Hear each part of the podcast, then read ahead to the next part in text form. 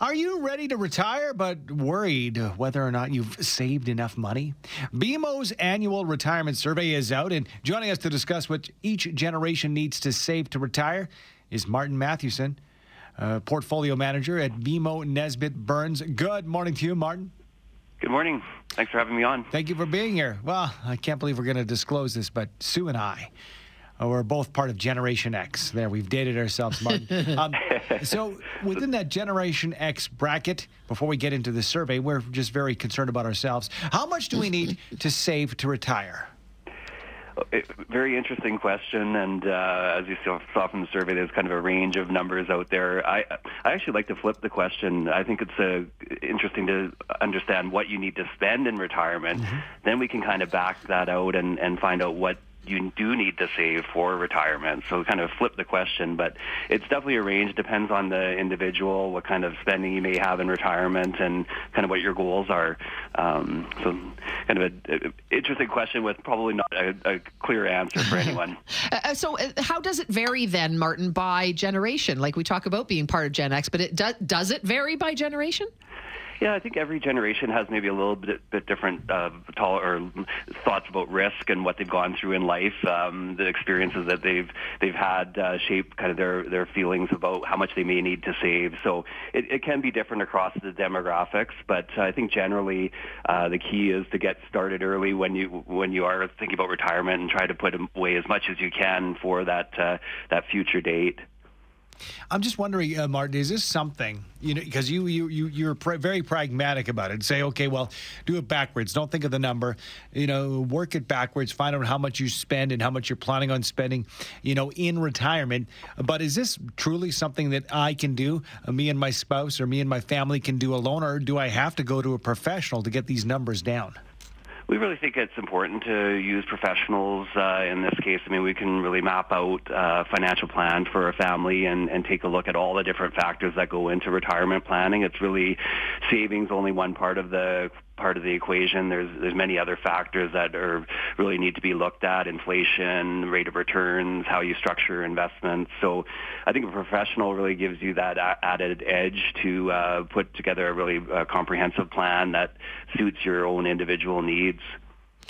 Martin, is it is this sort of where we're at? Where we this is a time, right? We should be looking for some financial advice from from people who know and understand. Times are tough for all of us, and as you look to retirement, it can get pretty confusing. So, what's the benefit of seeking financial help from a professional, say the bank that where you do your banking, or or anybody else for that matter?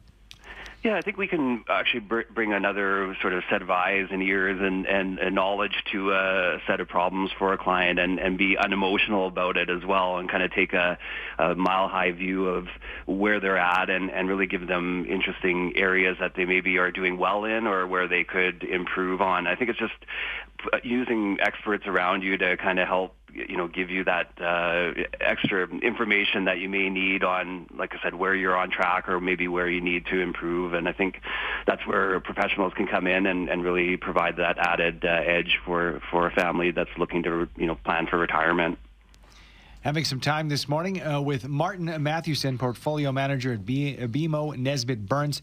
And Martin, it, it's interesting because years ago, RRSP uh, was king. That was what we are going to do for retirement. But now, considering the current economic climate, how crucial are RSP contributions for those who are looking to retire?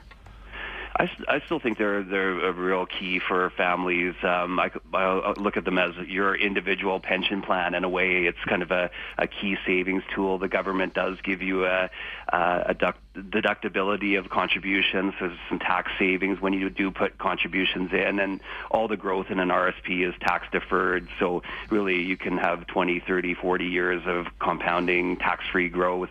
Um, when you do take funds out, they are taxable, uh, but uh, it is a really good program. But over time, we've seen other programs launched by the government. Tax-free savings accounts are now available available for savers. Uh, we just saw recently, or last year, the first home savings account was open for uh, investors. So uh, a few different tools for uh, people out there, but RRSPs to me are a cornerstone for retirement savings. Martin, we just got a, a, text in from Yancey who says it seems like the government on all levels are taking more and more every year. So who can retire? So, I mean, how do you answer that? There's a lot of people who are just kind of feeling like, I've got nothing. I've got nothing left.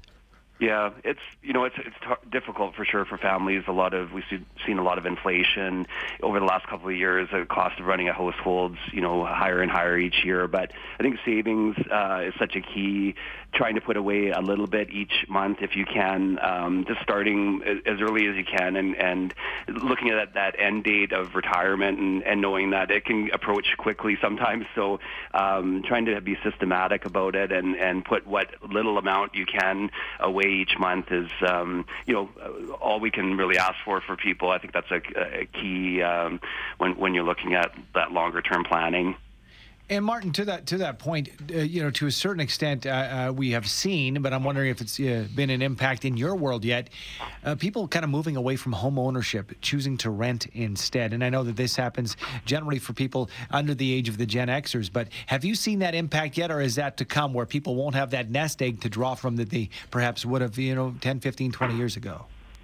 Yeah, I think we don't see it as much in the clients that I work with, but generally, I think that is a concern. The home ownership costs are, are very high, so uh, people are shifting around their their expenses and trying to find ways to make it work. And uh, whether renting or home ownership, I mean, you have to look at the math of each side of the equation and and see what works for you as an individual. But uh, yeah, buying a home isn't um, you know necessarily uh, affordable for for everyone out there these days.